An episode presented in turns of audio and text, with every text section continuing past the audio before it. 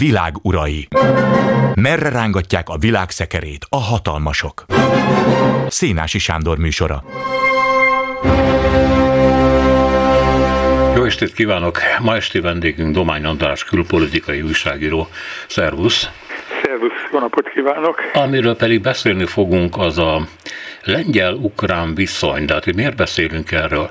Ugye az meglehetősen ismert a hírekből, hogy Lengyelország a legkomolyabb, legelkötelezettebb módon áll ki Ukrajna mellett, és egy ilyen külön csoportot is alkot Európában a balti államokkal ebben az ügyben, tehát az orosz invázió ügyében, de a lengyel-ukrán viszonynak megvannak a maga sötét oldala és hosszú története, és érdemes erről elgondolkodni, beszélgetni a történetről is, meg a jelenről is, hogy hogyan alakult és változott ez a viszony, amiben hát, hogy mondjam, csak mészárlásoktól kezdve jogfosztásokon át az egymással szemben viselt harcokon keresztül minden előfordult.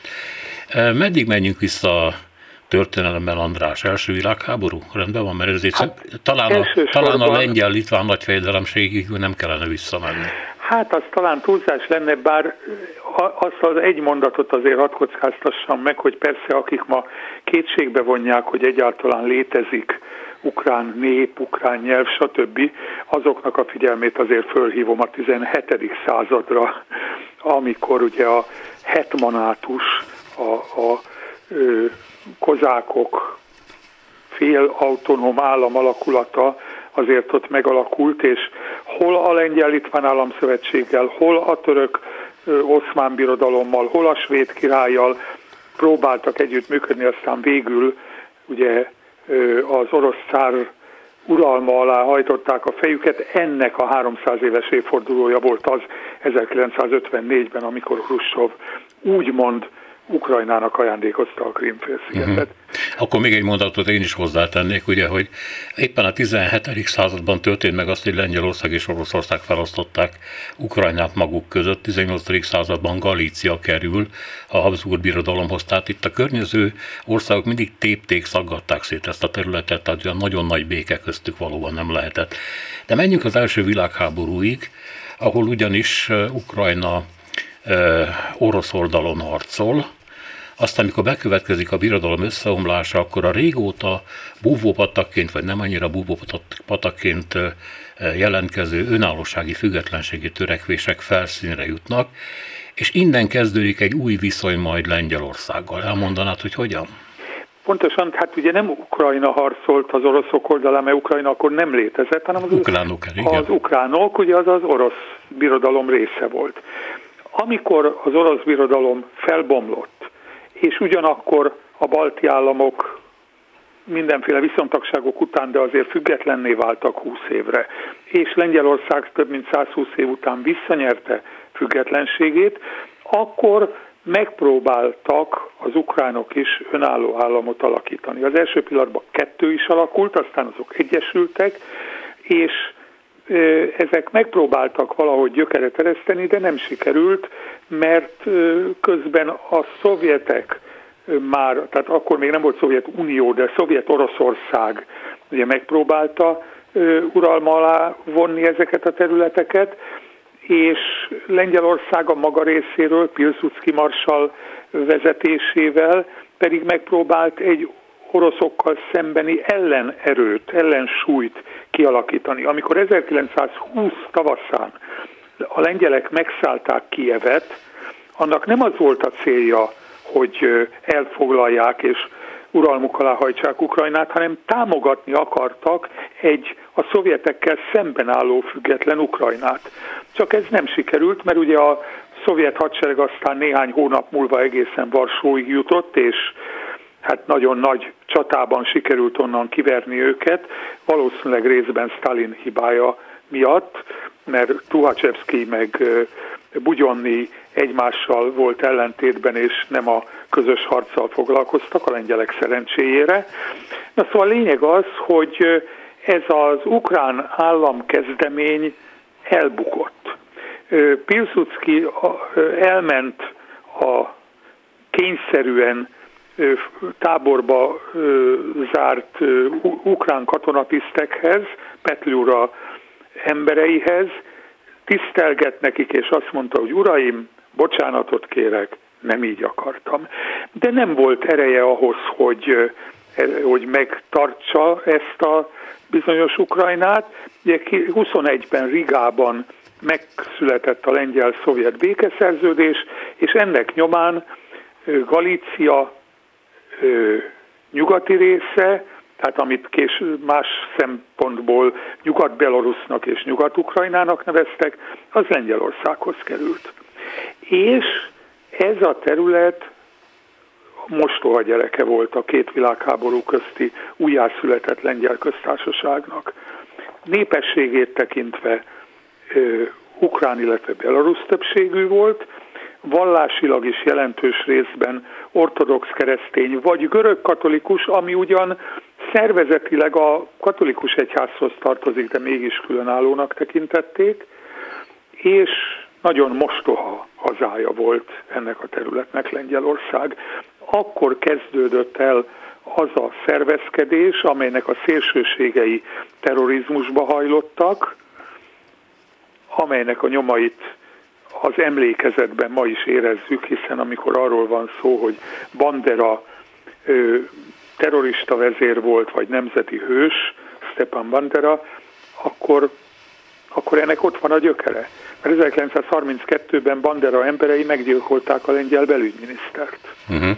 Ugye Putyin erre utalt még a Ukrajna ellen invázió kezdetén, hogy ezért is számít nácinak nekik, Ukrajna, meg a ukrán elit, mert ő Bandera örökségét viszik, aki, mondta Putyin, lepaktálta a németekkel, tehát a hitleristákkal, ami, ami tény, csak ez...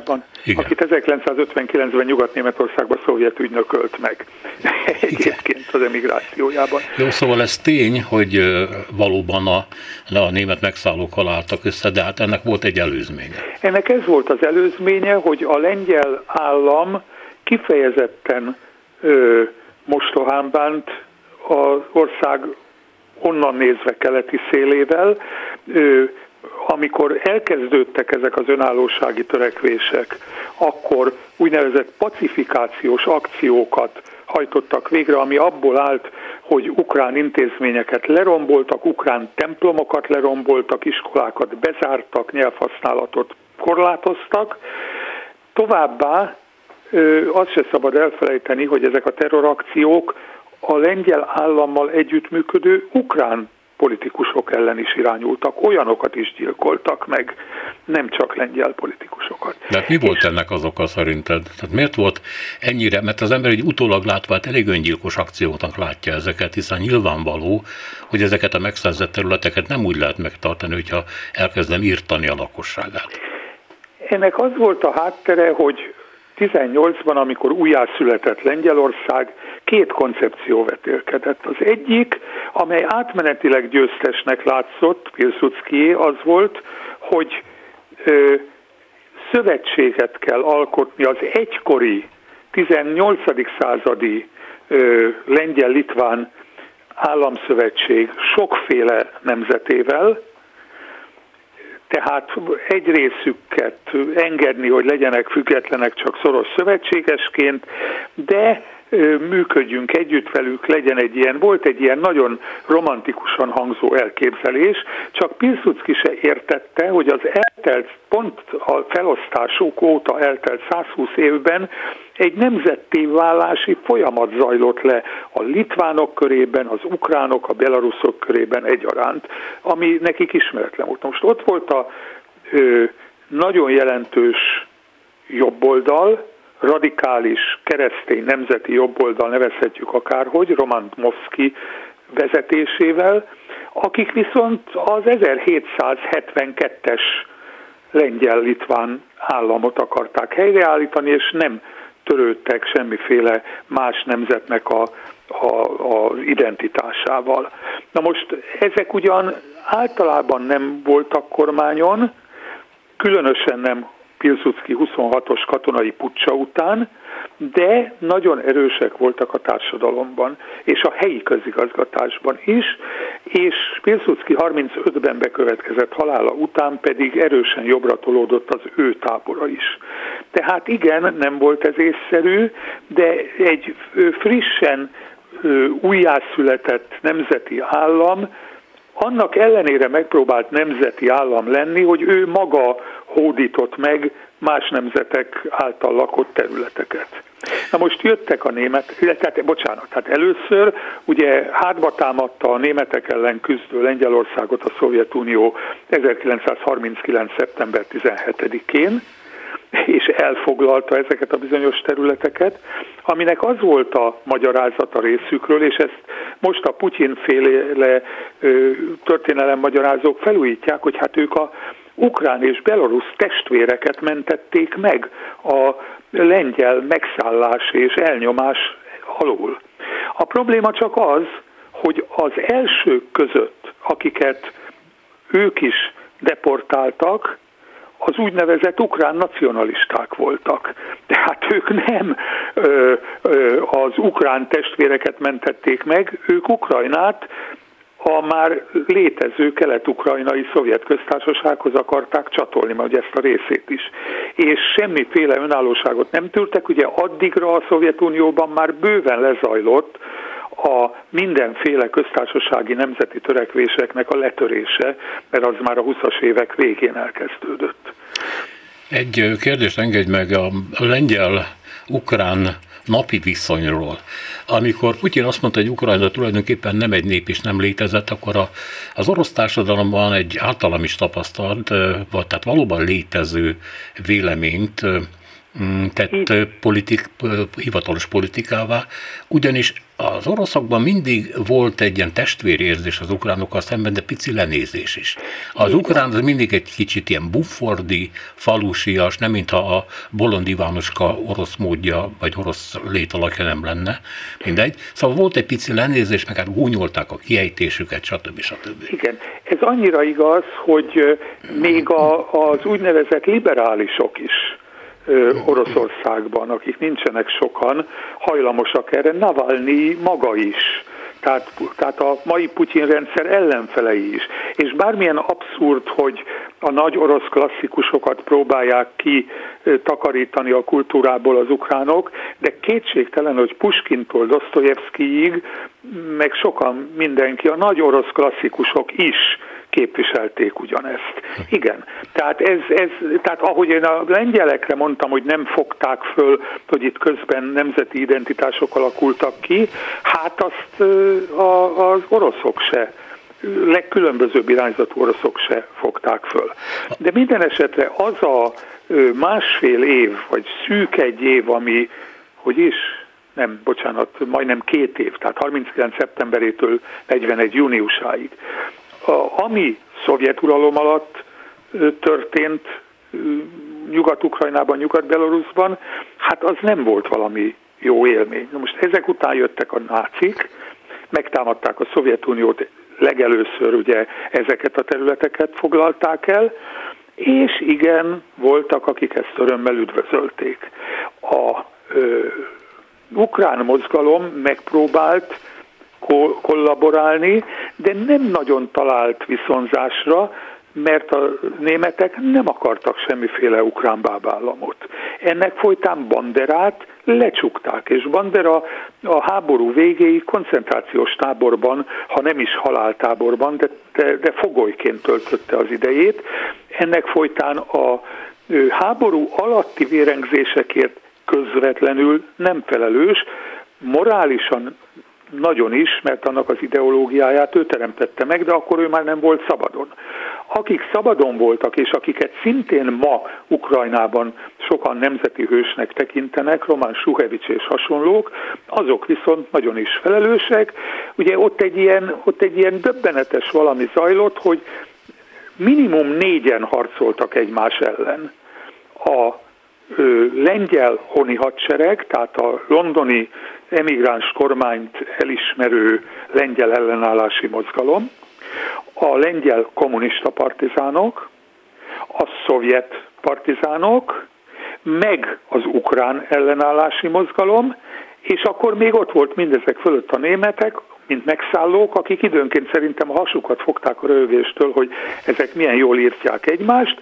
Némelyik együttműködött velük időnként, némelyik nem, de, de végül is azért több mint százezer ártatlan civil lengyel lakost gyilkoltak meg ukrán partizánok, amire persze viszonzásként legalább 20 ezer ártatlan civil ukrán lakos gyilkoltak meg lengyel partizánok, és ez, ez, ez borzalom, és ez nem volt történelmileg olyan régen, mert 80 évvel ezelőtti dolgokra még sokan emlékezhetnek úgy értve, hogy mondjuk a nagyszüleik meséltek róla.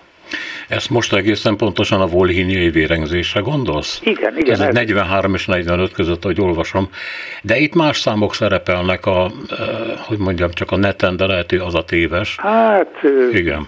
Ugye, Tehát ugye azt mondják, hogy százezer lengyel töltek meg, és cserébe a lengyel honi hadsereg 20 ezer ukrán tölt meg, de nem hiszem, hogy itt számháborút kéne folytatni. Hát én is majdnem ezt mondtam, én 120-at és 20-at mondtam, hát nem nagy különbség. Mert bor, borzasztó, hát minden egyes ember élet elvesztése szörnyű, de ugye ezt nehéz pontosan meghatározni.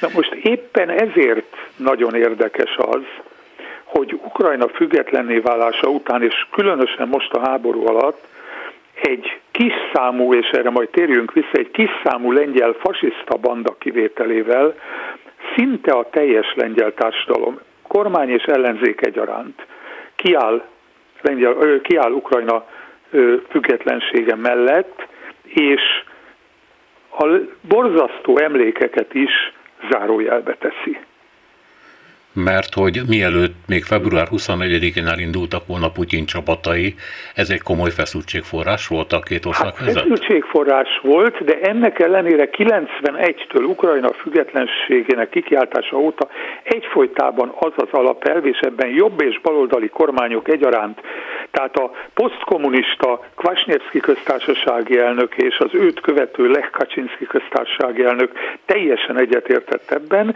és ott voltak a Majdanon, és stb. stb., hogy, hogy nekik kell egy szuverén Ukrajna. Már csak azért is, hogy minél messzebb legyen Oroszország, amely mellesleg ennél, vagy ezzel együtt is szomszéd, mert ugye ott van a Kaliningrádi exklávé, uh-huh. telezsúfolva rakétákkal, az ma is szomszédja Lengyelországnak. De hogy egyébként a nagy Oroszország az minél messzebb legyen, az nekik érdekük, és ne felejtsük el, hogy ellentétben a magyar történelemmel, ahol 1945 előtt tulajdonképpen 1849 volt az egyetlen hát hogy mondjam, magyar-orosz konfliktus, amikor segítettek Ferenc Józsefnek leverni a magyar szabadságharcot, mert egyébként a két nemzet között nem voltak különösebb konfliktusok, háborúk, egyebek. A lengyelek viszont ezer éve abban élnek, hogy a két őket körülvevő nagy nép, a német meg az orosz, őket fenyegeti, és hát időnként hol a 18. században, hol 1939-ben, hát bizony meg is állapodtak a felosztásukról. Igen, hát itt a magyarázat, hogy miért alkott külön csoportot Lengyelország a baltiakkal, mert hiszen mintha egymást másolták volna, hogy a balti országokban is 940-ben bevonultak a szovjet csapatok, a 39-es német-orosz megállapodás után, német-szovjet megállapodás után, egy év alatt annyi embert deportáltak és gyilkoltak meg, hogy amikor 41-ben bejöttek a németek, akkor a németeket felszabadítóként üdvözölték, úgy, hogy sokan tették ezt Ukrajnába. Hát Igen, tehát hogy ez, ez sajnos... 44-45-ben egy rettenetes dilemma volt, hogy jönnek a felszabadító szovjet csapatok, oké, okay, felszabadítanak a nácik alól, de azt a borzalmat hozzák vissza, amit 40-41-ben megéltünk. Igen. Tehát nehéz volt elvárni tőlük, hogy lelkesedjenek a felszabadítókért, de hát ugye ez is egy, a balti államok története is egy külön Igen. történet. Szóval a lényeg az, hogy hogy, a, hogy 1991 óta egység van nagyon kevés kivétellel egység van a lengyel jobb és baloldal között is arról, hogy hogy szükség van egy független Ukrajnára. Jaroszláv Kaczynski, a mostani párt, kormánypárt vezér, ott állt a Majdanon és, és éjjenezte a Janukovicsot elkergetőket. Más kérdés, hogy a buta emberei véletlenül a tyachnyibok mellé állították az igazi ukrán fasiszták vezére mellé, mert nem vették észre, hogy kiállott mellette. de, de ugye az az a ukrán fasiszta párt, amelyik egy darab képviselő vagy kettő mandátumot tudott szerezni, tehát, tehát nem igaz, hogy, hogy az határozott volna meg bármit is. De azt mondtad, hogy térjünk vissza arra a maroknyi lengyel fasisztára, akik nem úgy gondolkodnak, mint egyébként a, a lengyel elit többsége. Igen, ezek léteznek, 11 képviselőjük van jelenleg a szemben, és itt most nem egy ilyen szitokszóként használom, ahogy szokás, a fasiszta jelzőt, hanem ezek a 30-as évek valóban saját önmeghatározásuk szerint is az olasz és az akkori portugál rendszerrel szimpatizáló szélsőjobboldali csoportoknak egyértelműen még elnevezésükben is a követői, Hozzá kell tenni, hogy a lengyel szélsőjobboldal német ellenes volt, ennek az az eredete, hogy ezek a 19. század végén az orosz megszállás alatt lévő lengyel területről indultak, és, és ők a poroszokban látták a fő ellenséget, és a cár uralma alatt akarták volna egyesíteni Lengyelországot, tehát ők német ellenesek voltak, részt is vettek a háború a megszállás alatti ellenállásban, tehát abszolút nem hasonlíthatók össze ilyen értelemben például a magyar nyilasokkal, miközben nagyon sok egyébben, például a dühött antiszemitizmusban is abszolút összehasonlíthatóak lennének.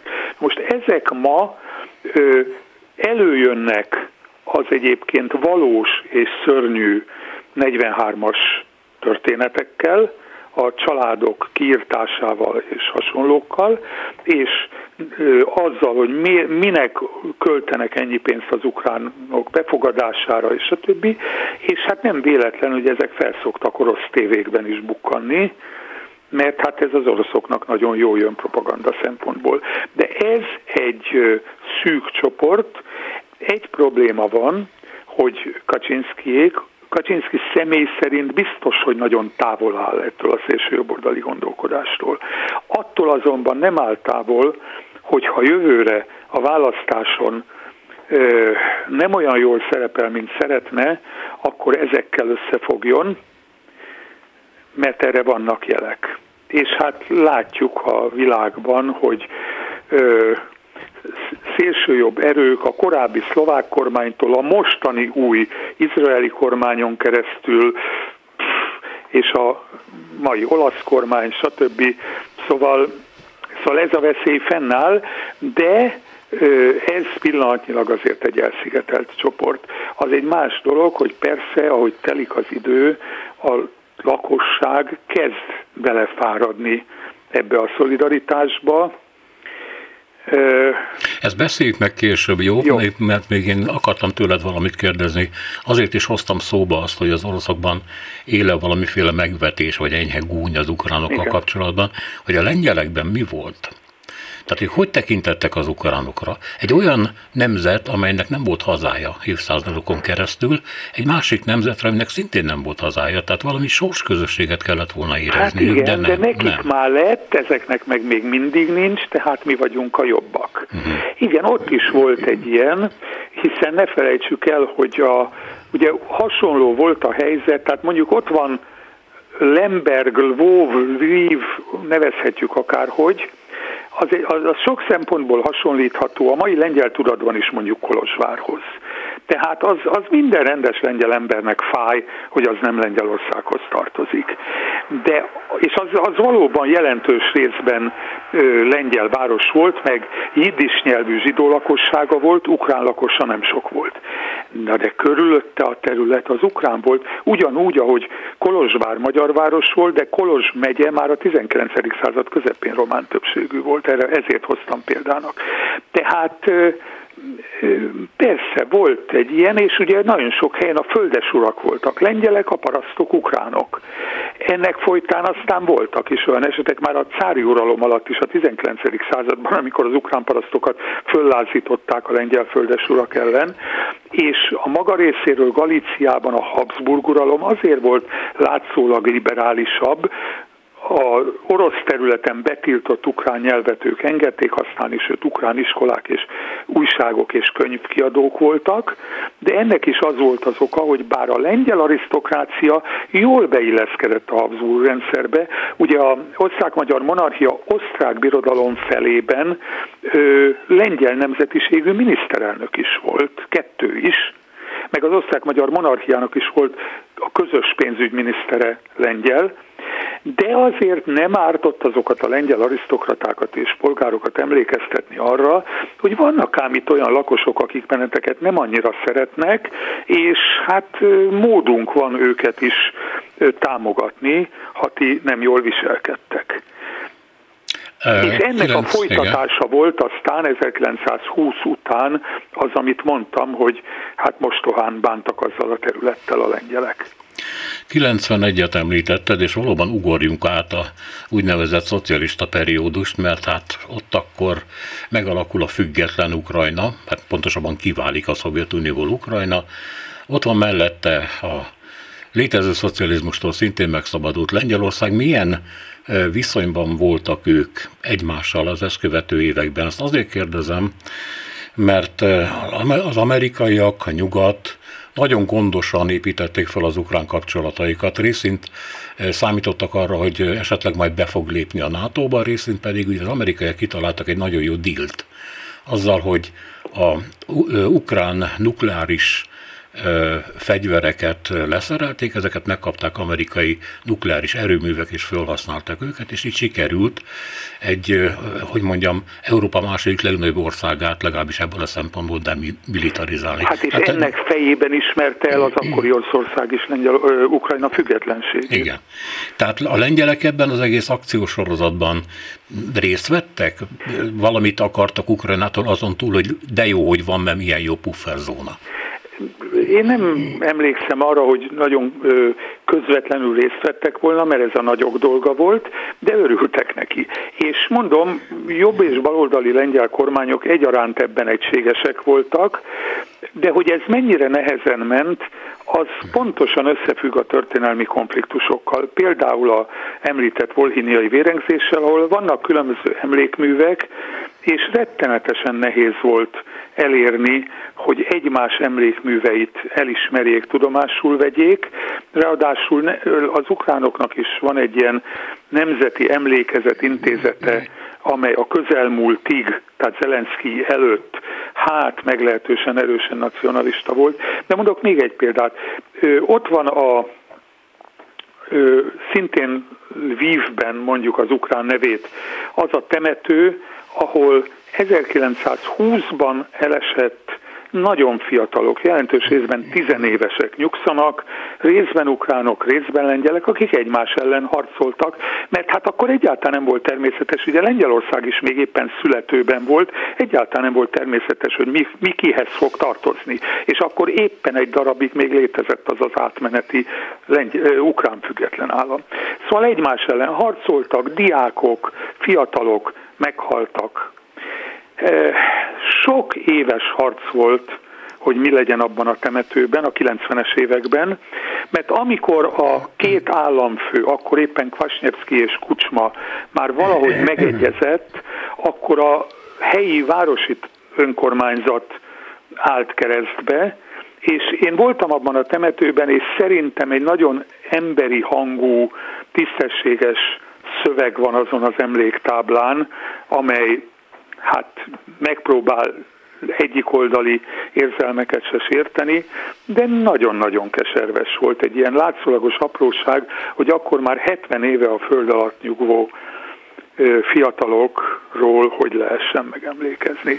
De ezzel együtt, mondom, tulajdonképpen a lengyel politika nagy része egyetértett abban, hogy az ukránokat támogatni kell, már az ukrán függetlenséget, és és hát ez nagy részt ma is így van.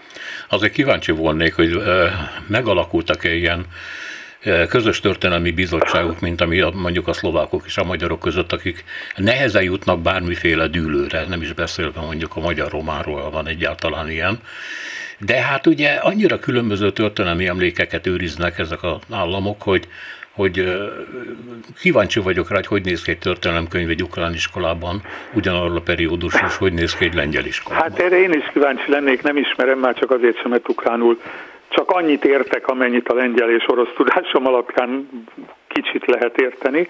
Nem tudom, éppen úton van felém a posta útvesztőin egy könyv, ami most jelent meg, egy nagyon jó nevű ukrán történésznek lengyelül megjelent könyve erről a közös történelemről, erre borzasztó kíváncsi vagyok. Ha van is ilyen bizottság, most bevallom hirtelen nem is tudom, hogy van-e, de nem sokra megy. Mint ahogy volt lengyel-orosz bizottság is, aztán az sem ment sokra. Nagyon nehéz tudni.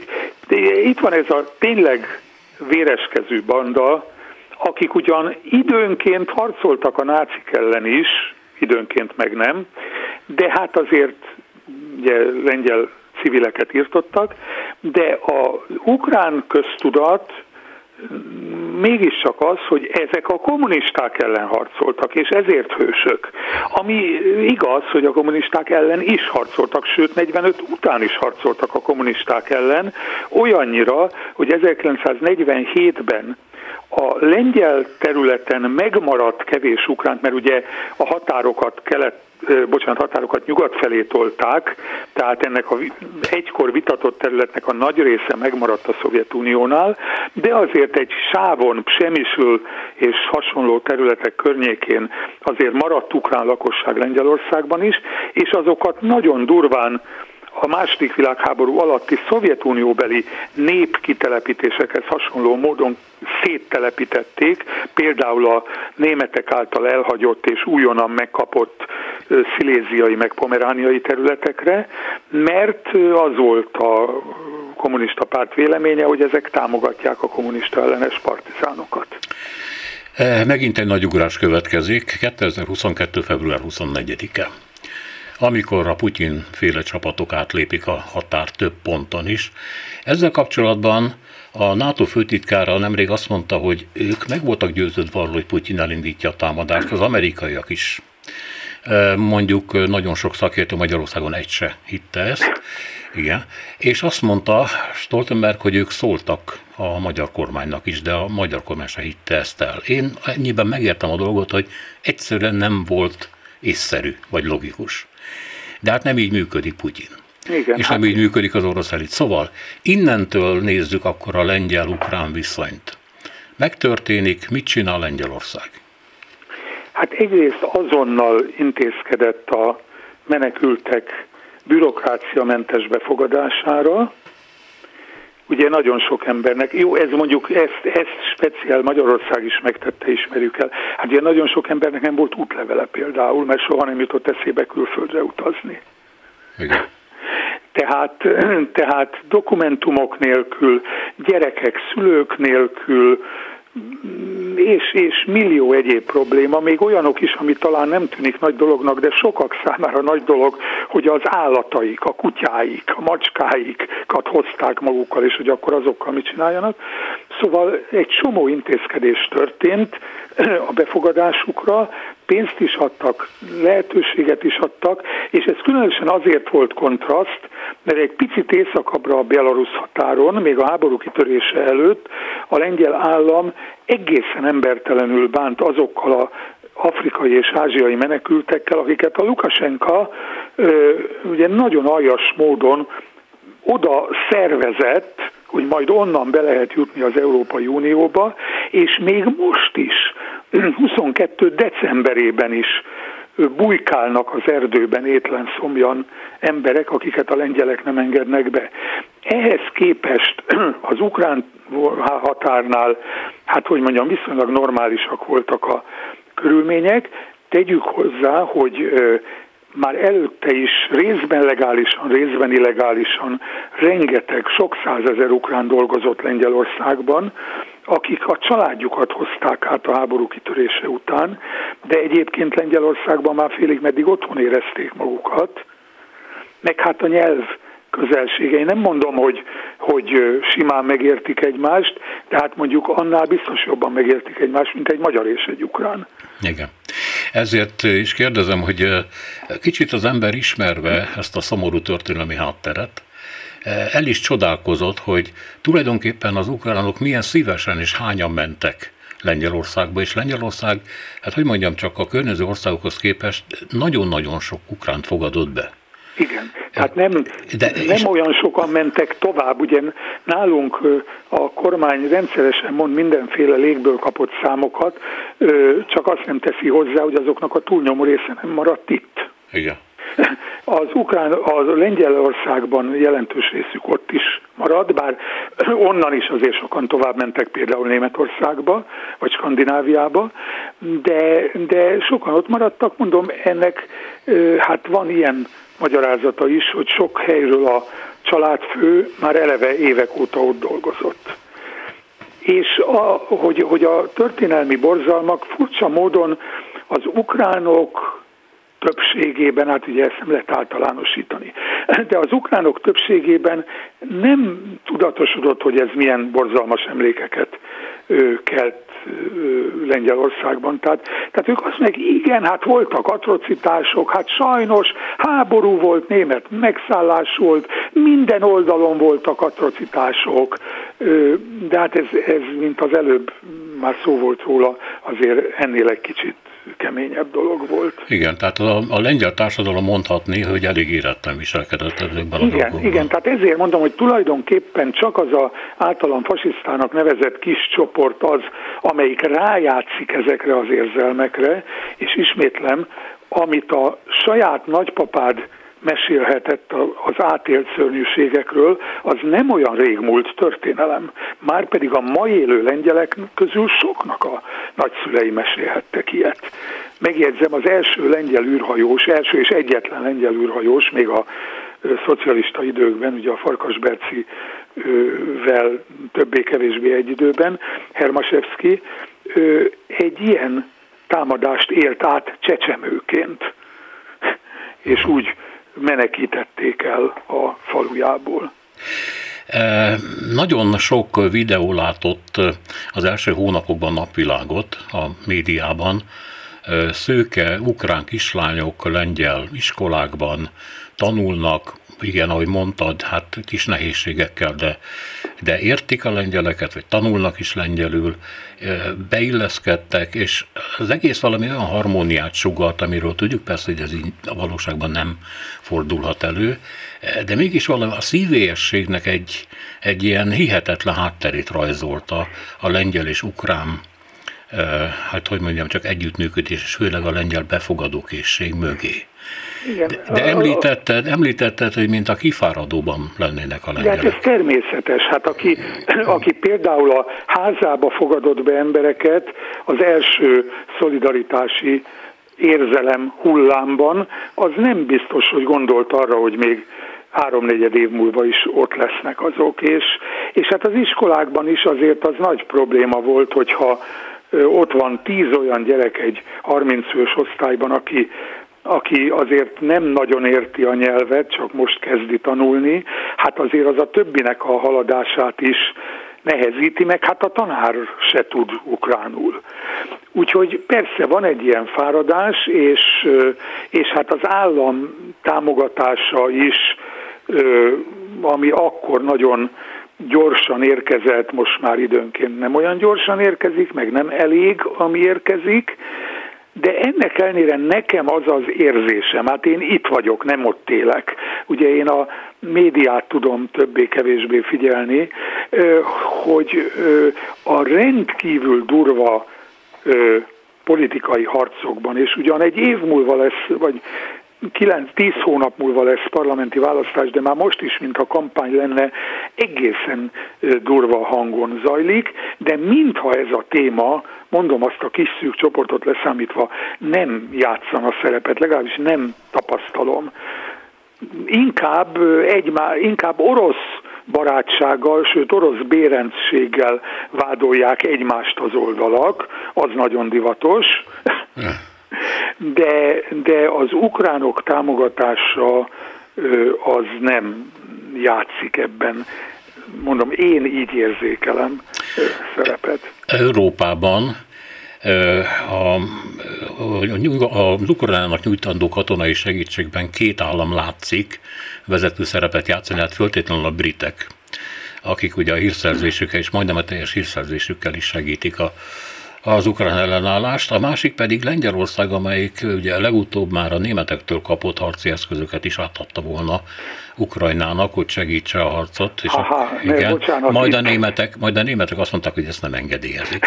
De itt most ne arra, hogy egy kicsit, mintha naivul közelítetted volna meg, ugyanis ez, hogy ők nem akarták elfogadni a Patriot rakétákat a németektől, hanem vigyék át Ukrajnába, ez nem a segítőkészség jele volt, hanem az egyre durvuló német ellenesség jele. Aha. Kaczynski most már naponta hirdeti ki, hogy Németország a fő ellenség, amely, amely imperialista birodalmat akar kiépíteni, Drang nach Osten, ahogy a történelemből tudjuk, és szinte ellenségként kezeli Németországot, és pontosan ezért találta ki. Hát a védelmi miniszter előbb azt mondta, hogy jaj, nagyon köszönjük a elhárító rakétákat. Utána kénytelen volt ezt visszaszívni, mert hogy a főnöke, a pártelnök azt mondta, hogy nem kell, de ettől részben bepipultak a az amerikaiak. Részben a németek azt mondták, hogy bocsánat, az nem megy, hát ez nato kívüli területre nem vihetjük, ráadásul hát nincsenek is megfelelően képzett emberek ehhez, és akkor, akkor Duda a köztársasági elnök egyéb nap az ellenkezőjét mondta annak, amit a másik napon, Morawiecki miniszterelnök dettó, és akkor végül most eljutottak odáig, hogy visszaszívták a visszaszívást, és jöhetnek a lengyel területre, az ukrán határszélre ezek a rakéták, de ebben ez volt, hogy, hogy Tusk a Donald Tusk volt miniszterelnök, volt Európa tanácsi elnök, volt Európai Néppárti elnök, aki most az ellenzék első számú vezetője. Őt nem csak orosz Bérencnek, hanem német Bérencnek is kell ö, ö, beállítani, és ö, tehát ez a rakéta visszautasítás mögött ez volt. Értem, hát akkor kilépek a naiv szerepből. azért, azért gondoljunk bele ebbe, hogy a lengyel vezető elit az ugye Németországot tartja imperialistának, amelyik gyarmatosítani akarja Lengyelországot. Más országok Amerikát tartják imperialistának, amelyik a fogai között tartja Németországot és irányítja. Hogy így körbejárít ez a dolog, azt hiszem, és hát a gyanúsítások meg a hazudozások azok hát olyan módon épültek be a napi politikába, hogy már lassan nem is lehet követni. Ezt csak úgy mondom. De ott van emellett, amit már korábban említettünk többször, ez a nagyon szoros balti-lengyel szövetség. És ez több mindent kezdeményezett Oroszországgal szemben, hát a szankciók egy részét, aztán a szankciók keményítését, vagy például kezdeményezték ugye a Sputnik meg a, a Russia Today televíziók kitiltását az unió területéről, és mindenféle mást. Erről az együttműködésről mit tudsz mondani? Hát azt, hogy ez, ehhez is át kell, túl kellett lépni valamin. Észországgal, Lettországgal nincs semmi probléma, de hát Litvániával egyáltalán nem olyan felhőtlen a viszony, mert ugye volt néhány száz év lengyel-litván közös államszövetség, 1772-ig, de amikor Lengyelország újjászületett, 140 év múlva, akkor megint csak a litván nemzet kialakulását, a litván nemzet tudat kialakulását se voltak képesek felfogni, és nagyon nem tetszett nekik Litvánia függetlensége. És a litvánok által fővárosuknak tekintett Vilnát, Vilniuszt el is foglalták a lengyelek, és az a két világháború között nem tartozott Litvániához, Kaunas volt a főváros, és ezért 1938-ig, 18-tól 38-ig nem volt diplomáciai kapcsolat a két ország között. Nem volt postaforgalom, nem volt vasútforgalom. Csak 38-ban állt úgy, ahogy helyre, aztán 39-ben a területet elfoglaló szovjetek nagykegyesen visszaadták Vilniuszt a litvánoknak, majd háromnegyed év múlva az egész Litvániát bekebelezték, tehát vannak ám ott is, és a ottani még ma is meglévő lengyel kisebbség például 1991-ben nem támogatta a litván függetlenséget, mert a távoli Moszkvát kisebb veszélynek tartotta, mint a közeli litván nacionalizmust. Ezt viszont a litvánok nem felejtették el nekik. És nekik is van ott, a lengyeleknek is van egy ilyen székelyföldjük, tehát nem a város maga, mert az, ahol egyébként valaha egyáltalán, vagy alig éltek litvánok, de ma már az egy litván város, Vilnius, de a őt körülvevő járás, az olyasmi, mint, mint Romániában a Székelyföld, az, az erősen ö, lengyel többségű. Viszont a lengyel, és miután egyébként demokratikus választások vannak, tehát a megválasztott polgármesterek is lengyel nemzetiségűek, majd utána a litván állam őket bünteti meg, mert nem hajlandók levenni a lengyel nyelvű helységnéptáblákat, meg utcatáblákat. Igen. Úgyhogy van ám ott is probléma bőven, de ezen is most sikerült valamennyire túllépni. Mi a benyomásod arról, hogy komolyan gondolják a lengyelek azt, amit egyébként Európa más kormányai nem, szerintem nem gondolnak már olyan komolyan, mert amikor arról beszél mondjuk Macron elnök, hogy hogyan kellene békét kötni, akkor abba bele van hallgatva az a tény, hogy hát igen, bizonyos ukrán területekről le kell mondani. Tehát mennyire gondolja a varsói elit azt, hogy, hogy Moszkvát meg kell állítani mindenképpen, és úgy, hogy Ukrajna teljes szuverenitása álljon helyre.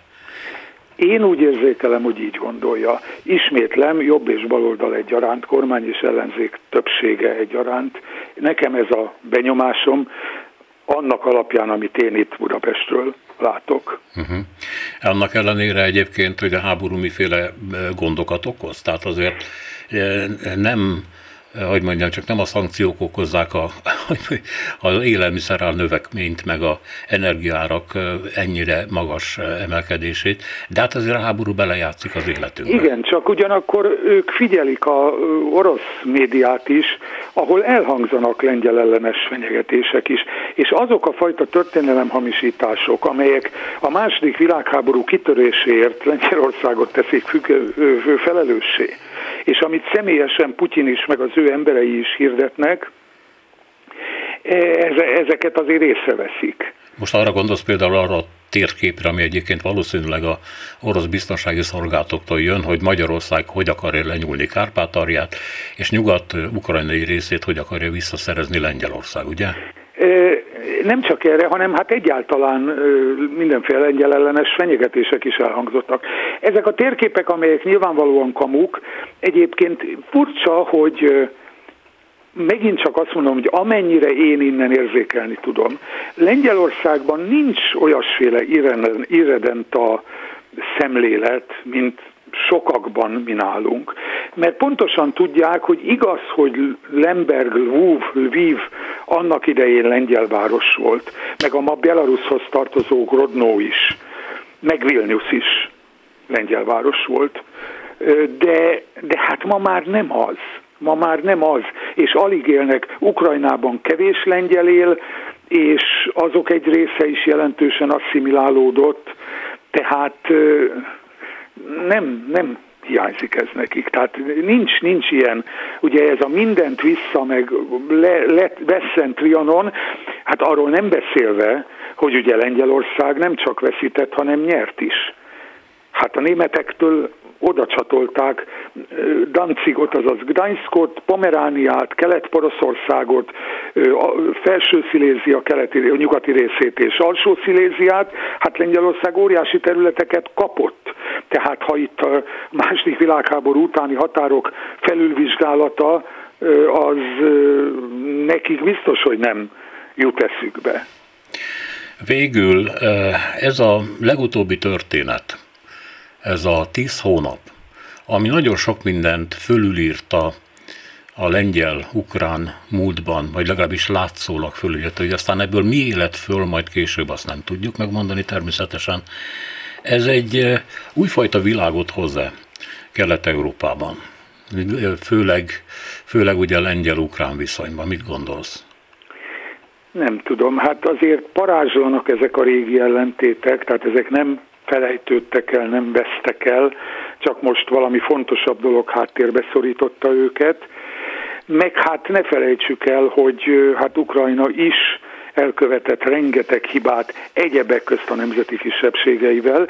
Érdekes, hogy a lengyelek egyébként ezeken az oktatási törvény, meg hasonló dolgokon, nyelvhasználati törvény kevésbé háborogtak, mint mi mondom részben azért, mert az ő ukrajnai lengyeljeik már elég jelentős részben asszimilálódtak, és nincsenek is sokan de, de hát azért ez jelentős részben múlni fog azon is, hogyha Ukrajna egyszer képes lesz háború nélkül normális államként élni és működni, akkor mennyire lesz képes javítani, kijavítani ezeket a hibákat, amelyeket elkövettek az elmúlt 30 évben, megint csak, mint egy frissen függetlenné vált új, bizonyos értemben érthetően nacionalista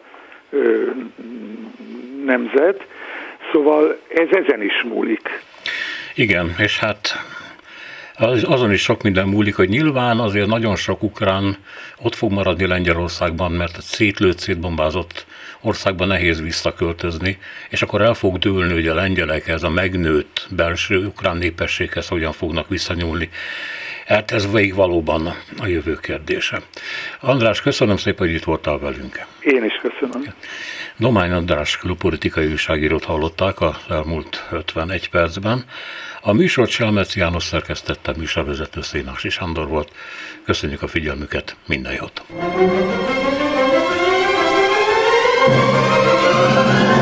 A Világ Urai című műsorunkat és Szénási Sándor műsorvezetőt hallották.